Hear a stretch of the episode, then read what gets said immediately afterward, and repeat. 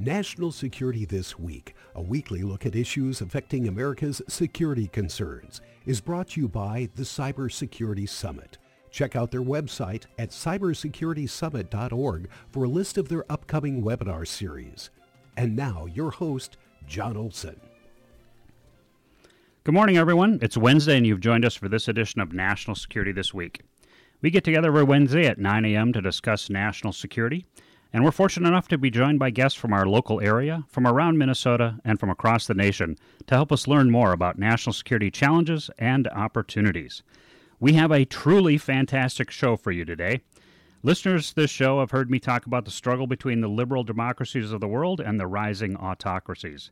That struggle, that struggle was sort of below the tabletop for the past decade, but after Russia invaded Ukraine, it has taken center stage. The winner of that struggle will write the rules for the new global order. But there's a second struggle taking place, one that's not so obviously visible in the liberal democracies around the world. A struggle we sense is happening in democratic nations around the world, but it's been difficult to define. We'll define that challenge today and learn how it's undermining liberal democracies around the world. Our guest today is Dr. Moises Naim.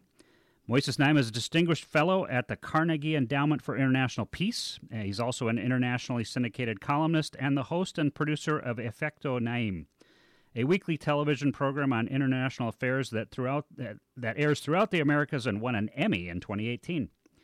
In the early 1990s, Moises Naim served as Venezuela's Minister of Development, director of its central bank, and as an executive director at the World Bank. From 1996 to 2010, he was editor in chief of Foreign Policy magazine. Naim is also the author of many scholarly articles and over 15 books on international affairs, economics, and politics, including the book Illicit and the book The End of Power, which were selected by the Washington Post and the Financial Times as best books of the year.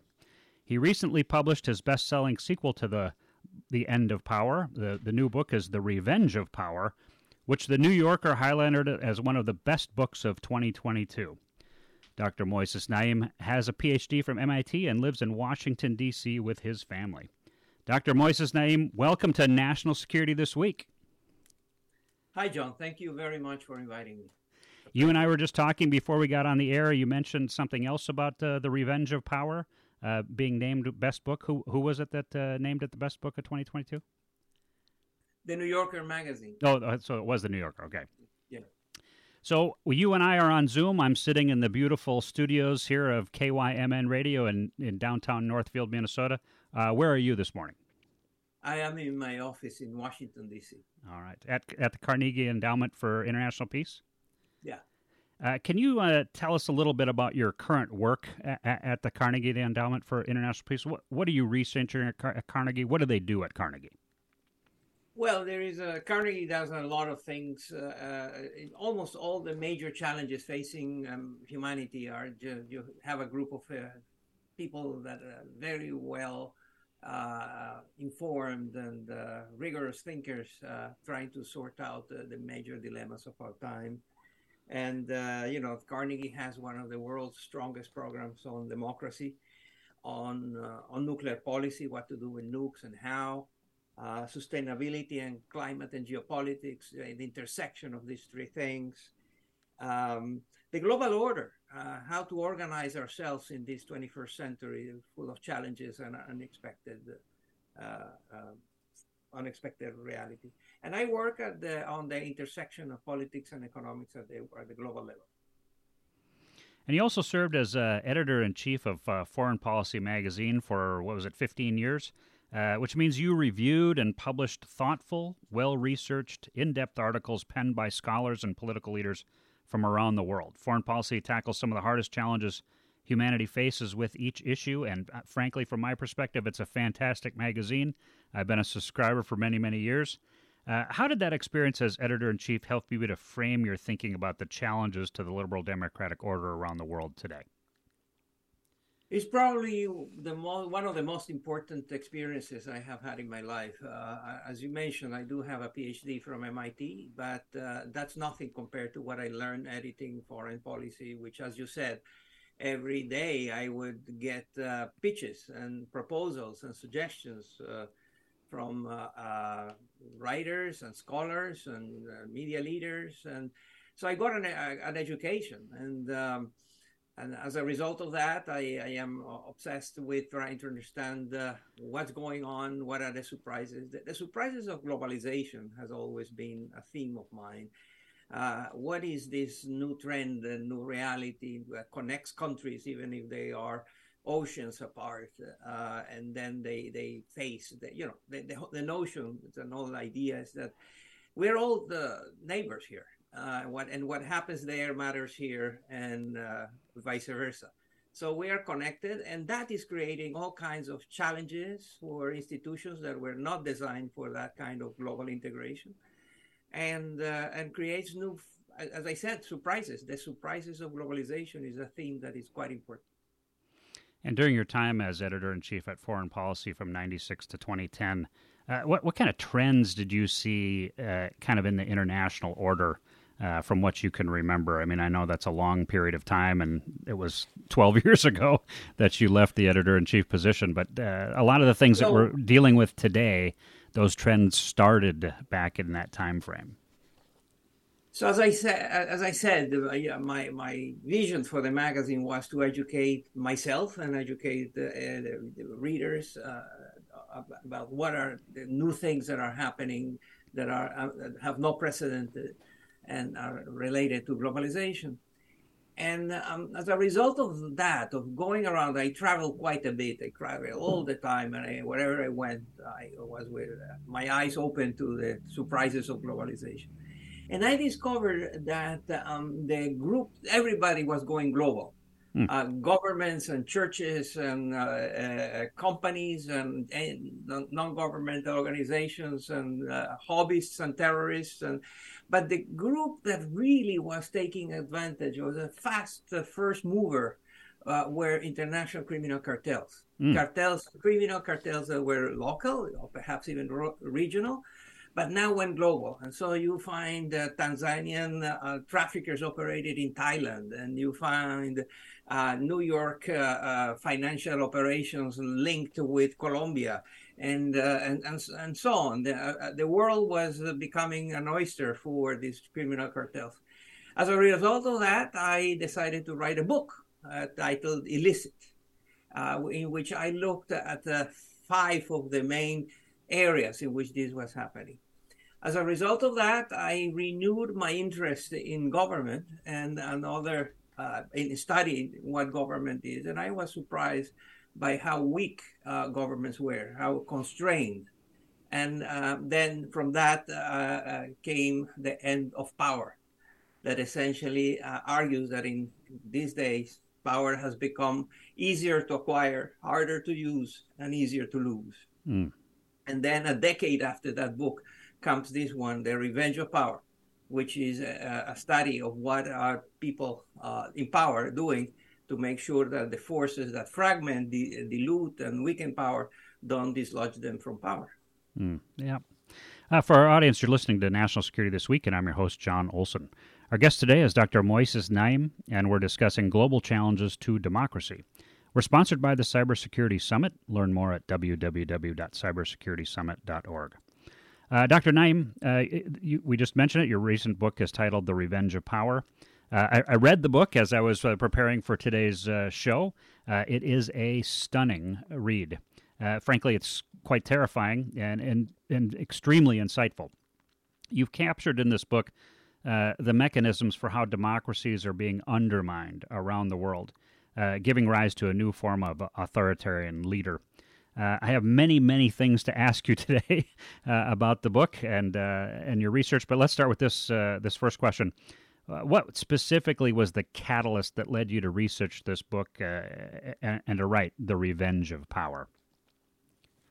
The ascent of stealthy tyrants. Mm. The, the, I discovered how the, now it has become has become almost necessary for a politician to present himself or herself uh, as a, as a Democrat. But in fact, once in government, they continue to pretend that they are Democrats, but in fact, uh, their actions and their behaviors and their policies and their politics are designed to undermine the checks and balances of a democracy. uh, and uh, ensure uh, do away with term limits and ensure that they stay in power regardless of what are the rules and the constitution and all that. And so I decided that I needed to look deeply into the forces that are concentrating power and and shape them uh, in, in, see how they interact with the forces that dilute power that I studied in the end in the other book called, titled "The End of Power." So it's not that it's, it's not an either or. It's not that power is completely diluting uh, or power is completely concentrating. Both things are happening at the same time and intertwining interdependence and interrelations of the three of, of these two forces are, uh, I think, the defining trends of our uh, uh, life these days. And, and, we have a lot that I'd like to, to cover, but uh, the central theme of, of, your book is that there's essentially a, a renaissance in the rise of autocracy around the world, and that the global liberal democratic order is being undermined by these democratic leaders who are using a new playbook of methods uh, to achieve their goals, to attain power and then hang on to power. Uh, you refer to the challenge of the three P's uh, in our of our modern world, and those are populism, polarization, and these post-truth narratives. Uh, and so I have two questions for you. This is probably going to get a little complex. Uh, this might take a little bit of time to get through this, but I think it's really important for our listeners. Uh, first, I'd like to ask you if you could define the term liberal democracies. Uh, a lot of people hear that and they, they, they don't maybe necessarily understand exactly what we mean by that when we talk about it in the foreign policy arena. And then, could you please explain the, the, the challenge that liberal democracies face from these three forces, the three Ps populism, polarization, and these post truth narratives? Uh, give us a way to, to think about these three terms and how they're at work in liberal democracies around the world today.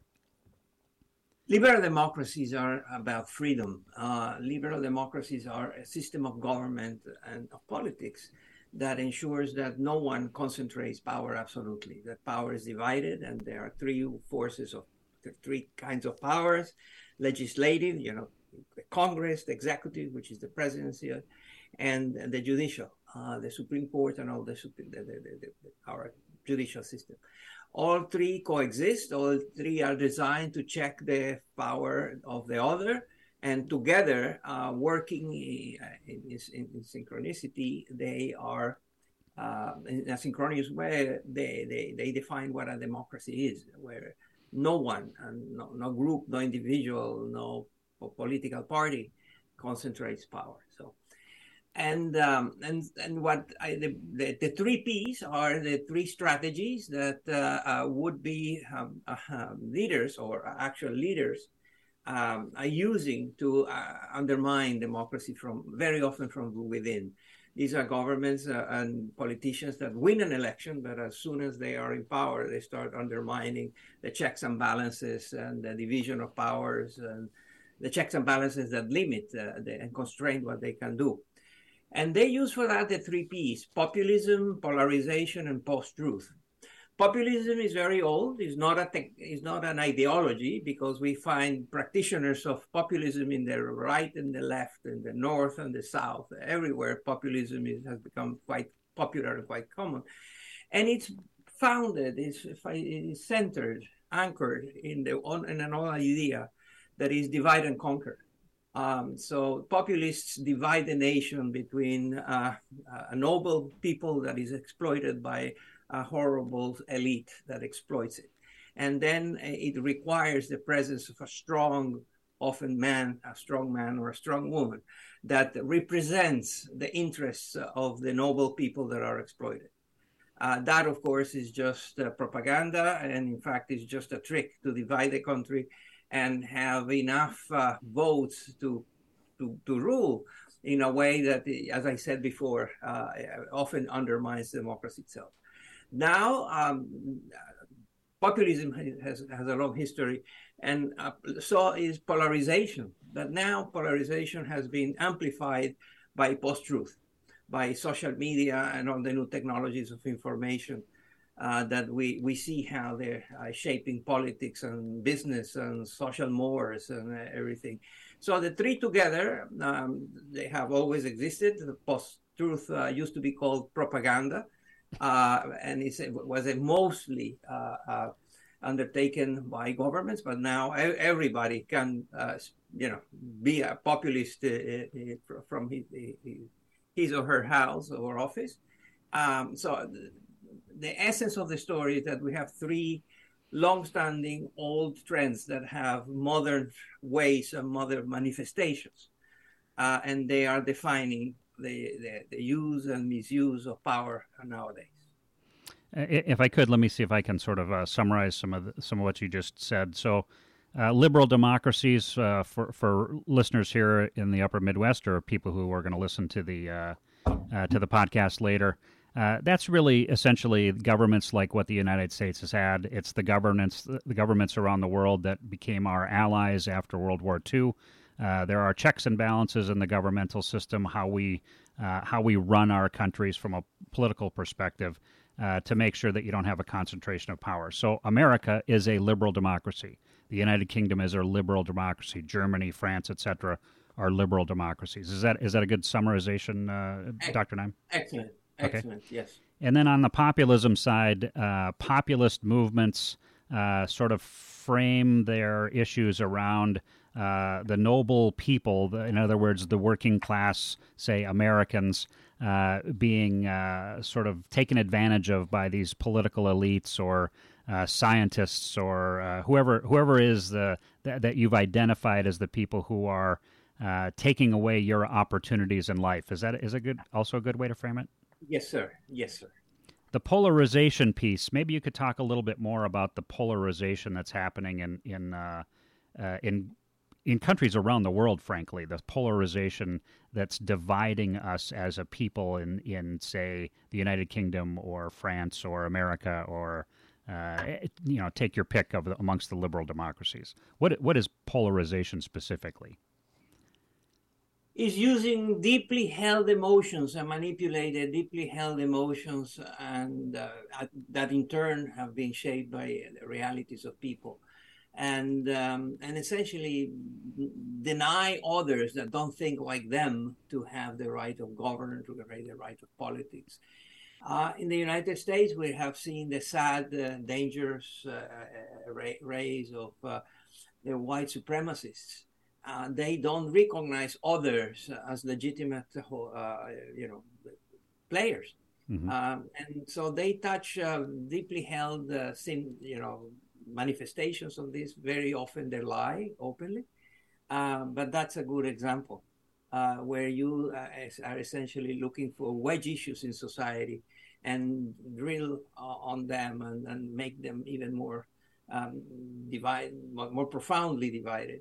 And so again, divide, divide and conquer. And so, and what is very scary is that polarization has gone global. Mm-hmm. Uh, and you find the same manifestations of a divided country that it makes it very hard to govern, right? If you have a country that is so deeply divided and different actors, different groups, political parties, ideologies, as you know, don't do not recognize others as legitimate uh, players.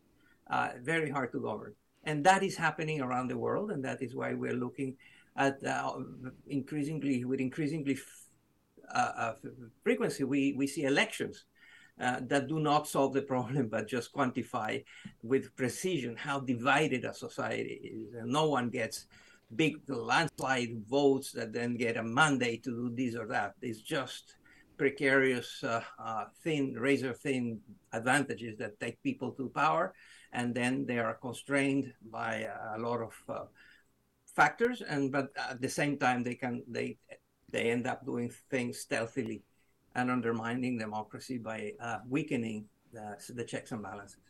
So we have leaders all around the world who have been democratically elected into their uh, into the leadership of their country, uh, based on sort of a populist uh, platform, who have then used polarization to further fracture their society in this divide and conquer methodology that you, that you've described.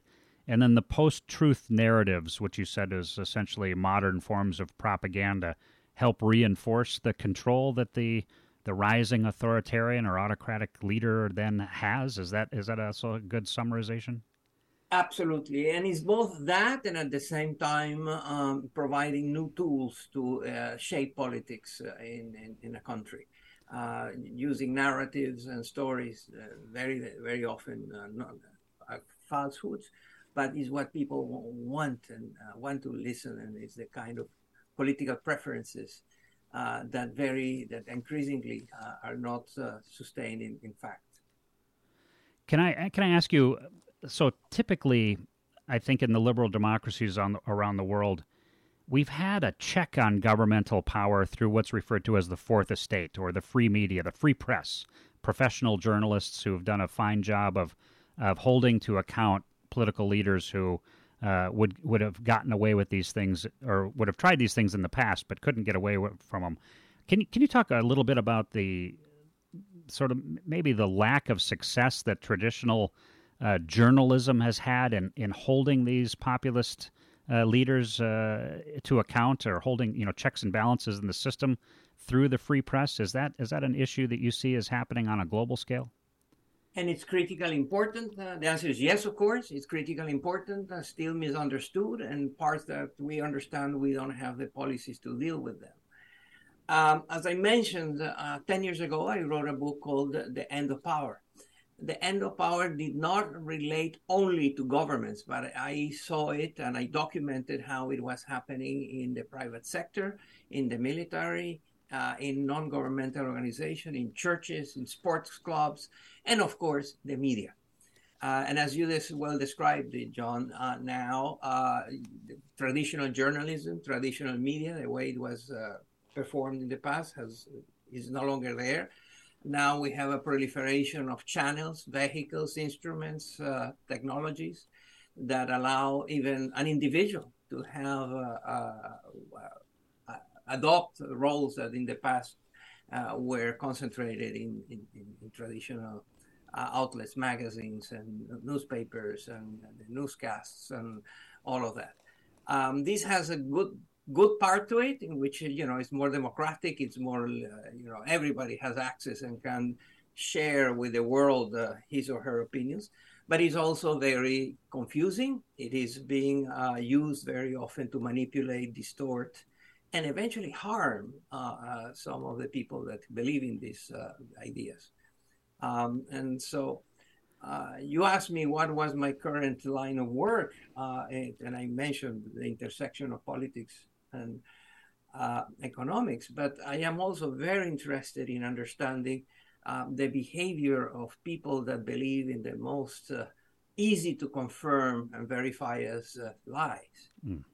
And, and, so, how gullible we all have become. Uh, uh, and just, you know, it would just take a couple of more clicks when we get a message that is deeply polarizing, hey, disseminating hate and it would just take a couple of clicks in your computer to find out, uh, you know, what are the foundations of that lie. And yet, people are attached to these ideas that have a very deep emotional connection to their realities, to their, uh, their lives. That they believe that um, they believe in these things, and uh, I am very interested in understanding uh, the behavior of, uh, of of these people. So your your book, The Revenge of Power uh, you, you, study these these issues on a global scale, and one of the things that you highlight in the book is that uh, oftentimes the people who are uh, willing to follow these these uh, these democratic leaders who uh, run on sort of a populist approach is that they've often been left behind in the modernized global economy. Is that a fair fair assessment? Yes, but it depends. It's, it's a broad um, perspective, which is correct. Uh, there is a, a, sense inequality has become a very important issue. Inequality has always existed. It uh, reached, um, um, it became even more intense in the last decade or so.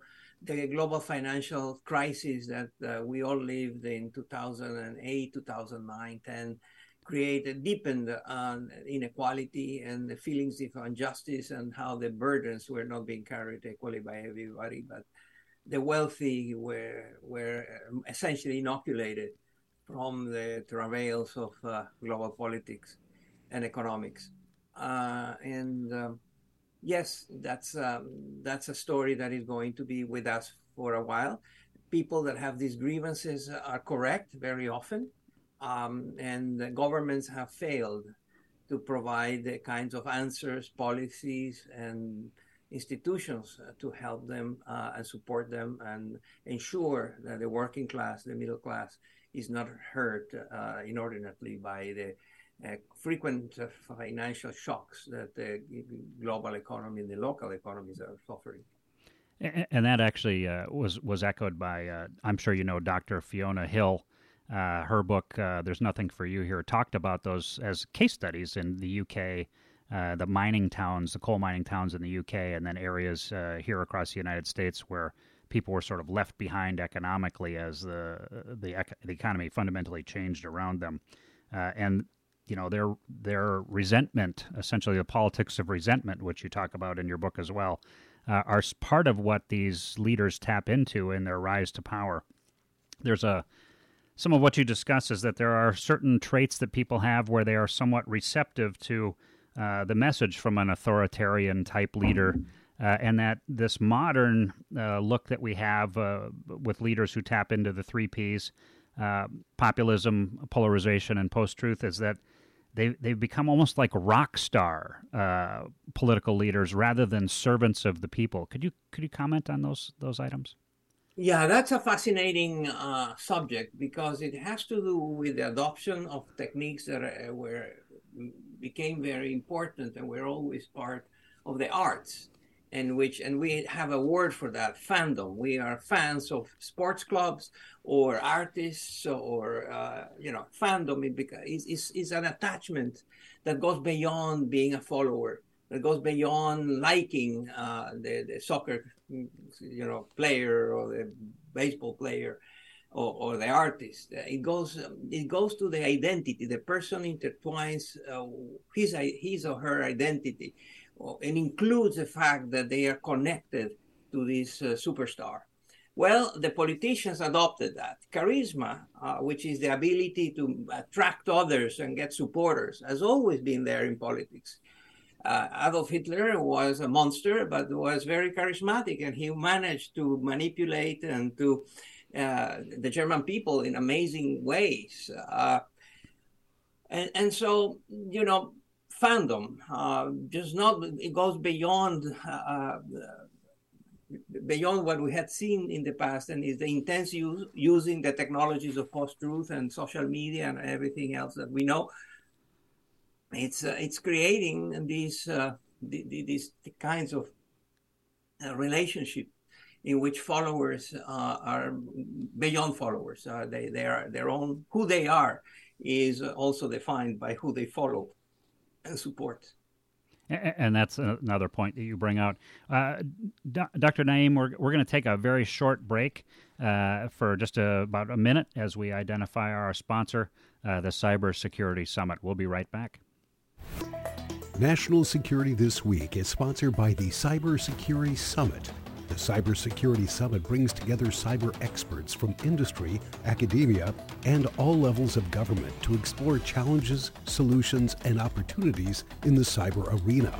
The three day summit includes speakers, workshops, discussions about advancing a cyber career, and keynote addresses by top leaders from across the cyber community. Learn more at cybersecuritysummit.org. And we're back with uh, Dr. Moises Naim. Uh, Dr. Naim, I suspect it would aid people's understanding of how these political forces are at play by discussing a few case studies.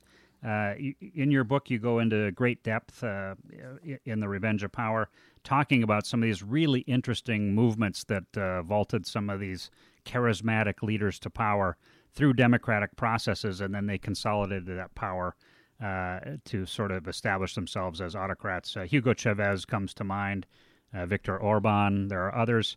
Uh, could you choose three or four examples from your book that you think most effectively outline how these three Ps uh, that autocrats use to secure their hold on political leadership? Sure. And um, uh, and I would pick uh, three very different uh, individuals in different countries that uh, somehow managed to have very similar politics and policies. One is Silvio Berlusconi in hmm. Italy, mm. who was prime minister in, in, the 90s and stayed and is now still part of his party, is part of the coalition that is ruling Italy. Um, that he's one. The other uh, is Donald Trump, and the third is Hugo Chavez, uh, the, the, who was elected in, as, as he's a military guy that was uh, attempted a coup, failed, went to jail, was pardoned, and then ran and won an election. Uh, what do they have in common? The three of them, Hugo Chavez, uh, uh, Donald Trump, and Berlusconi. Well, mm, the demonization of the past, uh, the notion that nothing in the past is worth protecting or using everything is nefarious uh, and, and negative and, and, and bad. Um, is what we call the anti-politics. Uh, and it, uh, you know, throw them all out. Uh, bring me new faces, new people, new, new, new leaders that have had nothing to do with power or with government or with business, and uh, are responsible for this dire situation in which we are. Remember it, it, Donald Trump talking about the carnage uh, in America. So the three, even though the three of them are extremely different, you cannot imagine more, more, different individuals in their background, in the outlook, in their behaviors, and so on. But they, they, then you read what they say, and it's almost impossible to differentiate one from the other. They all say the three of them say the same thing, even though their nations, their politics, their economics, their international relations, uh, their society, their values are very, very, very different and yet they end up behaving exactly in the same way. And all three of them reject uh, what we would refer to as uh, quote unquote experts. People have actually studied these different issues in public policy uh, for decades in some cases and really know what of what they speak. But these political leaders have rejected experts in favor of they know best. They know what the people need or want. Is that is that a fair assessment? Yeah, and it's yeah, it's absolutely uh, you know these kinds of, of, of autocrats don't like data, don't like evidence, don't like uh, journalists that probe too much, don't like scientists, don't like experts. There is a famous story about Michael Gove, which, uh, who was a minister in England, in the United Kingdom, when they they were debating Brexit, which was uh, divorcing uh, from Europe. You know, the United Kingdom was going to sever, uh, was not going to be a, a longer part of the project of uniting Europe. And uh, his party and the, the, the, Michael Gove's party was there promoting that, and actually they won an election largely based on, on offering that. And there was a study made by some of the most respected analysts about what would the consequences be of this Brexit, of exiting Britain, exiting uh, links with Europe, and and and it was catastrophic. It was bad, uh, and and so he was, Michael Gove was asked about this and he said, you know, the, Brit- the British people are tired of experts. We don't need experts anymore. uh, and, you know, uh, and now sadly, and uh, uh, I have, you know, one has to lament the fact that, yes, they won the election, they imposed Brexit, and a lot of the costs and calamities that was uh, predicted in the study, the expert that he disdained, are taking place, are happening. So you you you highlighted uh, Silvio Berlusconi, uh, Hugo Chavez, and and uh, and Donald Trump. Uh, are there other countries that you can look at, or that you looked at in your book, your research, where the rise of these individuals uh, was was somewhat similar? Uh, yeah, absolutely. you know, in the Rodrigo Duterte in the Philippines, you mentioned Viktor Orban in Hungary and so on. Let, let, me share with you an experience that may be of interest to, to your uh, listeners. Um, I have been uh, discussing the book, The End of Power, now for uh, uh the book came out in February, uh, just two days before Putin's invasion of Ukraine. Mm. Uh, the, the book was not written with that in mind, except that Putin is uh, and what his behavior is is perfect. He's a three P president without yeah. any doubt. You know, he is a master user of populism, polarization, and populism. And uh, and so uh, I and now I discuss the book in, in Indonesia, in Malaysia, in Spain, in, in Israel, in Italy, uh, in uh, Colombia, in in throughout Latin America And inevitably, uh, in our conversation, someone asks, why have you used um, our country as a model for the rest of the world? And I said, well, I did not, uh, and uh, uh, joined the line of uh, those who believe that the book is based on one country. And no, the book highlights how, in even extremely different nations, societies, you end up with uh, similar behaviors embodied by the three Ps. And, could you t- maybe maybe for help our listeners understand, you document really well how Silvio Berlusconi came to power and Hugo Chavez. Now, th- those those two nations are very familiar to American uh, audience. Uh, could you maybe talk a little bit about how each of them used this process to rise to power and then hold on to power for as long as they did? Well, in the case of uh, uh, Donald Trump, he was not able to win the election and stay in power. So you know, he he he is a very good example of uh, uh you know power in the 21st century. Easier easy to acquire, harder to use, and uh, uh, easier to lose. You know, mm-hmm. Donald Trump is a perfect confirmation of that perspective. Yeah. Uh, in the case of uh, Berlusconi, uh, populism, you know, he was an early adopter and an intense user of populism in a country that has a long history of that. Uh, you know, Mussolini was a, also a master manipulator of, um, of, of public, public opinion and uh, again concentrating power and having retain you know the story here is one of retaining all of the uh, the manifestations of democracy but in fact uh, behind that there is not a democracy uh, they for example take over the courts and put their loyalists uh, that do not act uh, objectively but act in, in they are at the service of, of the, executive of, of the presidency the prime minister.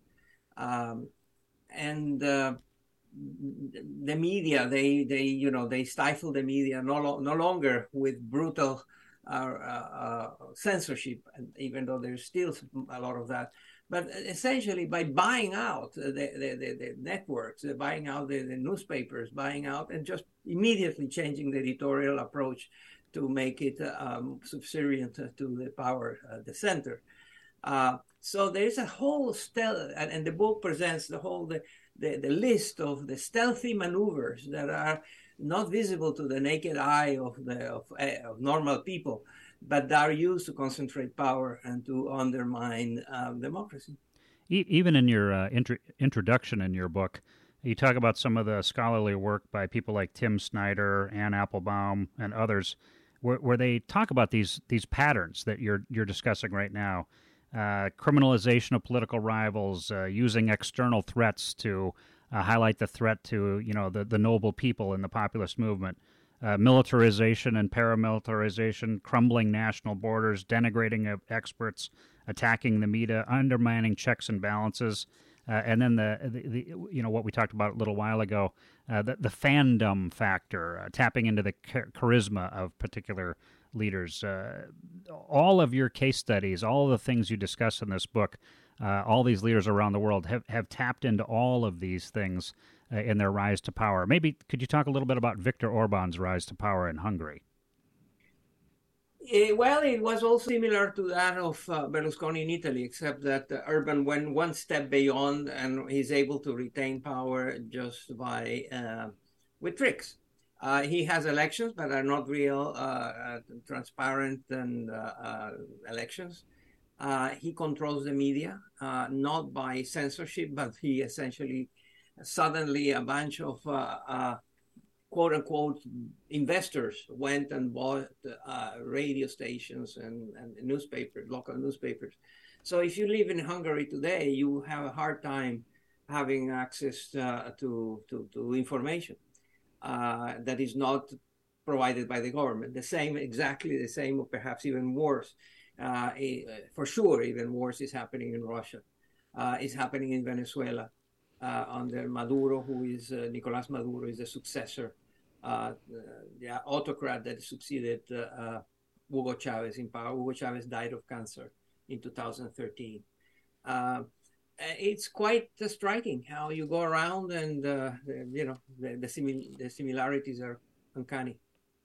And can you talk a little bit about how, and you talk about this really well in the book, uh, how big tech uh, globally, uh, I mean, big tech reaches the glo- across the globe today. All of these major tech companies have tremendous uh, ability to influence politics and economics and perspectives that people have. Are, are these leaders, these 3P autocratic leaders, are they tapping into the power of uh, uh, of these big tech companies like Twitter and Facebook and everything else to expand their their uh, their appeal to the to the people, to their supporters? Absolutely, absolutely, and this is no longer a hypothesis. I think we have evidence, uh, quite significant evidence. In fact, we also have evidence of other nations interfering in the politics and elections of another, notably the Russia, Putin's Russia and the United States. Uh, 17 intelligence agency of the United States uh, wrote, uh, agreed and, and, signed a document uh, ex- explicitly uh, stating and denouncing that the, uh, the Russian Russian agents and Russia's tech, you know in, players in the social media affected, participated, and influenced elections in the United States and around the world. Um, so yes, uh, the, the, the, this is something that is with us. The big tech companies uh, are going through their own transitions. What's happening in, in today in Twitter? Um, the, there, there's a huge fight over how to conduct Twitter. Is it, uh, uh you know, a platform for politics for by anyone under uh, any circumstances, or is something else? There is, you know, I think that the conflicts around uh, Twitter and what's happening and what should happen are, are going to be very illustrative of the kind of trends that the world is going to follow. I hope that there are important lessons being learned and applied to guarantee and ensure that post truth doesn't become an entrenched, irreparable damage uh, to, to our public discourse and politics.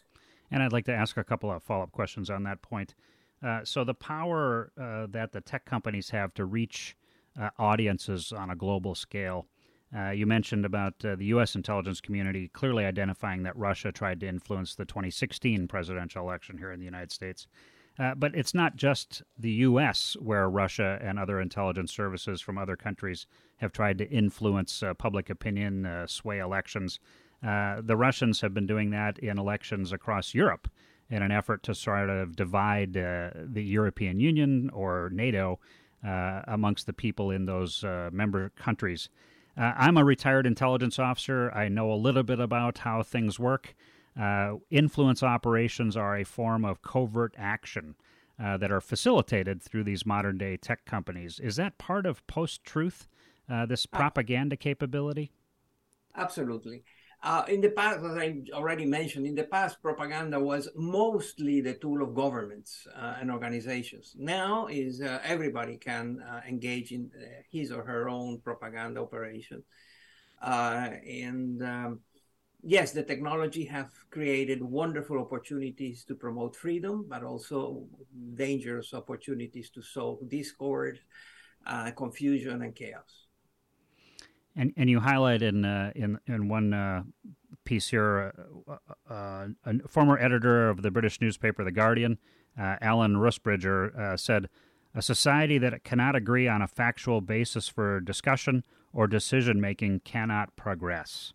There can be no laws, no votes, no government, no science, no democracy without a shared understanding of what is true and what is not." can you comment on that a little bit? the impact that that's having on our societies around the world my main comment when I hear you say that, which I um, I used uh, citing uh, Alan, um, is that I am still believe you know I've been doing this now for a while, but I'm still bewildered uh, of, um, of of that by that statement because it's true. Uh, and uh, it is so obvious that unless we get our act together in terms of how to use uh, uh, the new technologies and how to you know have the politics for the 21st century that includes the you know the limits the capacity of bad actors to manipulate voters and individuals. We are in dire straits. We it, it is a priority that people understand that their democracy is important is valuable is worth defending and it takes more than going every four years to vote Uh, I'm not suggesting that everyone uh, has to become an activist and devote, uh, you know, half their lives to to politics. I'm not at all. But I do believe that uh, just thinking that democracy is perhaps going to vote once every four years is a very dangerous path. Or, or, or that believing anything that aligns with your sentiments, but is not true. But then you start promoting that is also a very complicated thing. As I said, my campaign is please click twice. And when you hear something or you read something that it seems outrageous, don't believe it uh, before clicking a couple of times more to understand where is this coming from how legitimate objective uh, credible is the organization that or the individual that is putting out this uh, this information uh, so for our audience you're listening to national security this week and i'm your host john olson our guest today is dr moises naim and we're discussing global challenges to democracy we're sponsored by the Cybersecurity Summit. You can learn more at www.cybersecuritysummit.org. Uh, Dr. Naim, we, we have about uh, 14 minutes left in our show today. It's amazing to me how quickly the hour goes by uh, every Wednesday morning. Uh, you've outlined for us some very concerning trends regarding uh, the challenge to democracy around the world. Uh, American leadership has traditionally stood against these kinds of challenges throughout the Cold War. That was true. Uh, but our nation is now over $30 trillion in debt. Uh, we have uh, strategic security challenges with the People's Republic of China, and certainly with Russia, Iran, North Korea, and, and, and many others, uh, places where autocracy has really taken hold. As someone who's studied these challenges to liberal democracies around the world, what, what, what should American policymakers do to strengthen our allies and our friends' resilience against these insidious forces of populism, polarization, and post truth tactics used by autocratic political leaders or parties. How, how do we inoculate ourselves against these forces? by working together and we are and that sounds lame and uh, not interesting but it is uh, we are living in, in, an age where our problems are global in nature they have always been but never as now uh, as intense as important wide ranging so globalization, the integration of the world's economies, societies, cultures, uh, politics, is happening. And so the more the world integrates, uh, and the more the phrase, you know, uh, uh what happens there matters here, and vice versa.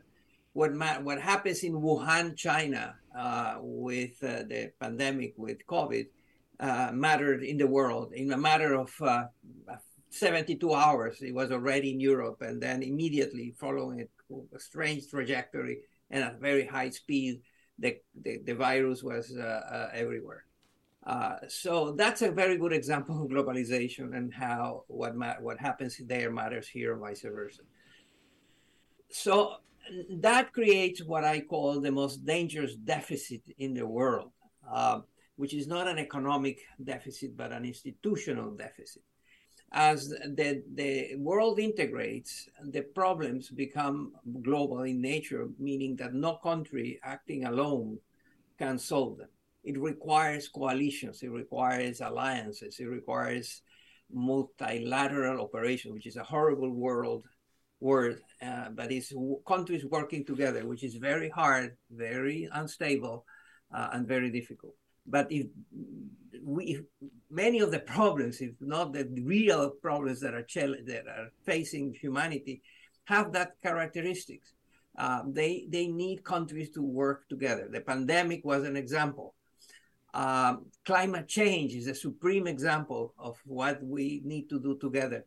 Um, the challenges that will come with the, uh, with the wide adoption of in, in the, uh, uh artificial intelligence uh, I can go on with a long list of problems that are true challenges to the survival of humanity that require urgent alliances, urgent, effective, stable, powerful, influential alliances, meaning and meaning countries working together.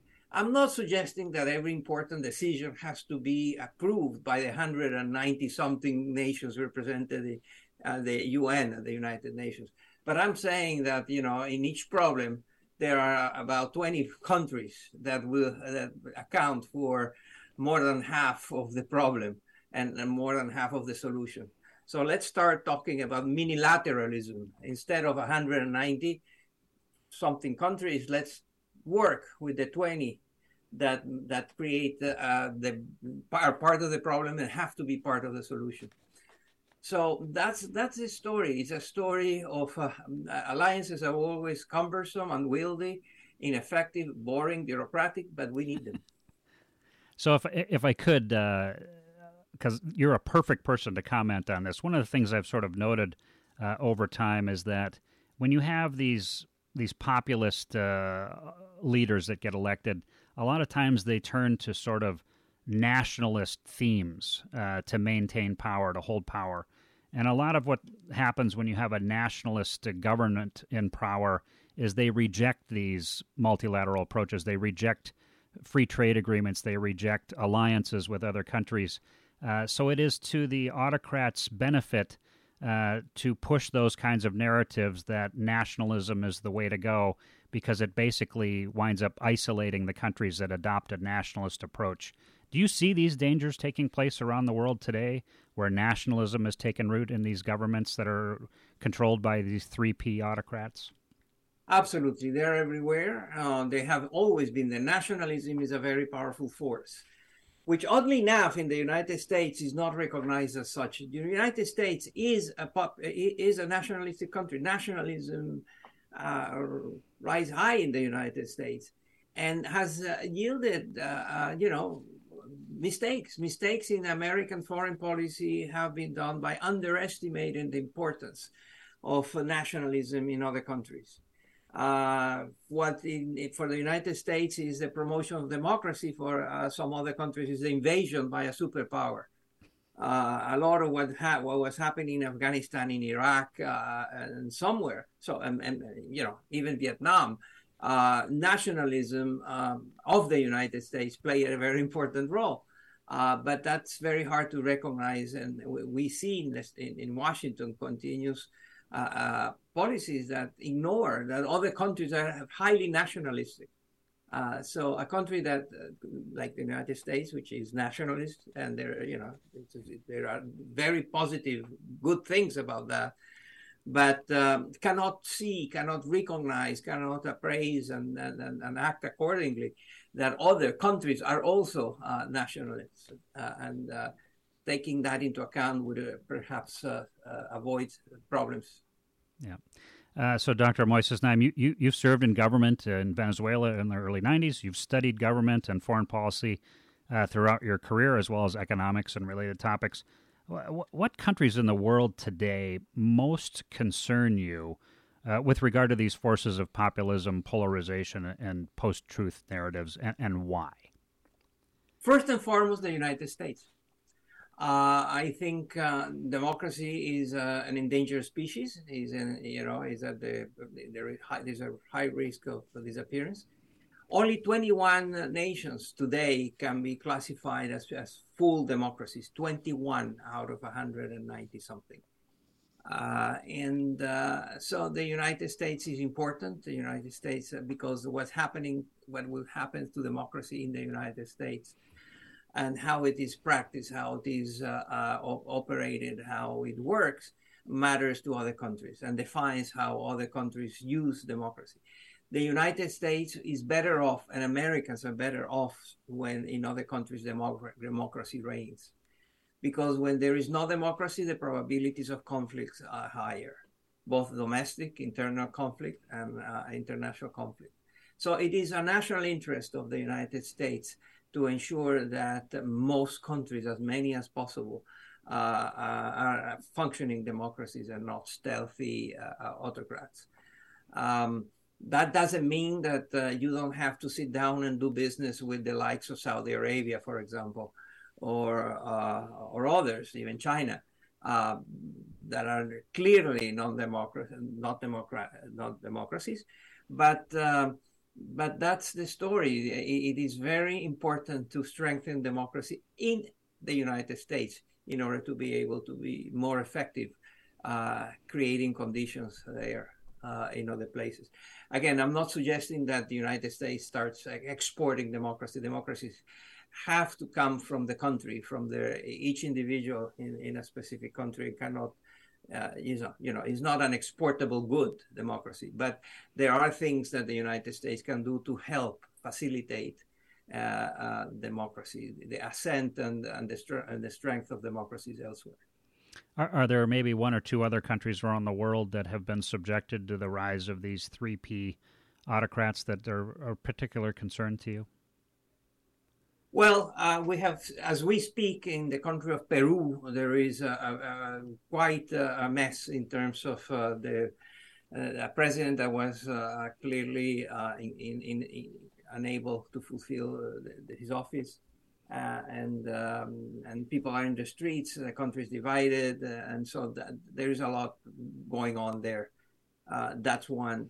Um, in in in of course one wants to see what happens in Ukraine uh, as as as the fighting abates. Uh, you know, what form will government take? You know, will will democracy thrive in, in, in Ukraine as a result of this war, or not? And so th- those are two examples, very different, Peru and Ukraine, but amazingly similar in terms of uh, uh of the kinds of uh, three Ps that are present there. And, Dr. Naim, we, only have about four minutes left, but I always like to try and give my guest the last word. Uh, what else should our listeners know about this topic? Uh, what didn't I ask you today that I should have asked you? It's important uh, to strengthen democracy in the United States, and that will not happen without the active participation or more active participation of the people. Um, I, uh, I, I, I, already said it, but it's worth re- reminding and, re- stressing, stressing again. Democracy is not voting every four years only. You need to be better informed. You have to have a curiosity and interest uh, about what's happening and understand that what's happening in politics will affect you and your family in very direct ways. And you cannot delegate or ignore that. So the appeal to be better informed. And as I said, I am very aware that people are busy raising children and, and making a living, and nobody has time for this.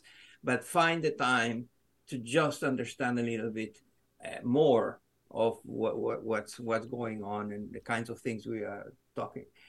And then the book, as you know, uh, The Revenge of Power, talks about uh, the politically homeless class uh, the, the, hundreds of millions of Americans uh, and others around the world uh, that don't have an ideology that uh, they can embrace. In the United States, uh, the number of independents is, is raising uh, um, at great speed. People that are homeless, they don't have a political home that represents their interests, their ideas, their, their values, their, their realities and uh, we need to understand that.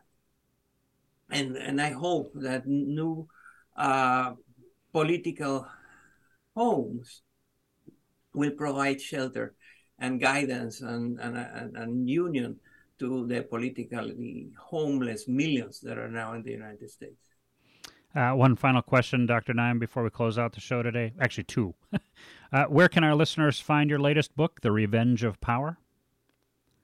In uh, bookstores wherever books are sold uh, online and digitally or uh, in paper uh, in in bookstores uh, is uh, i think is everywhere and the digital there's a digital version there's an audio version there is and it's in different countries the book is out in 14 con- 14 different languages Oof. That's impressive. And, and you have published many scholarly articles on a wide range of topics. Uh, uh, do you have a website where people can access more of your work? Indeed, moisesnaim.com. One word, Moises Naim together.com. Dr. Moises Naim, this has been a wonderful discussion. Uh, thank you for sharing your knowledge with us today. Uh, have a wonderful upcoming holiday season. Thank you. Thank you, John. It was a wonderful conversation. I'm very grateful for the invitation. All the best. Folks, that closes this week's edition of National Security This Week. I'm your host, John Olson. Thank you for joining us today. I look forward to sharing time with you again next Wednesday morning at 9 a.m. Our guest will be Colonel Matt Sousa, and we'll discuss economics, politics, and security across southern Africa. Uh, thank you for listening to National Security This Week. Have a great finish to your week, everyone. Take care.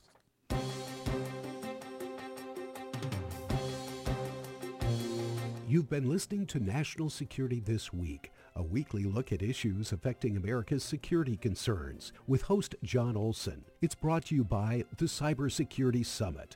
Check their website, cybersecuritysummit.org, for a listing of their upcoming webinar series.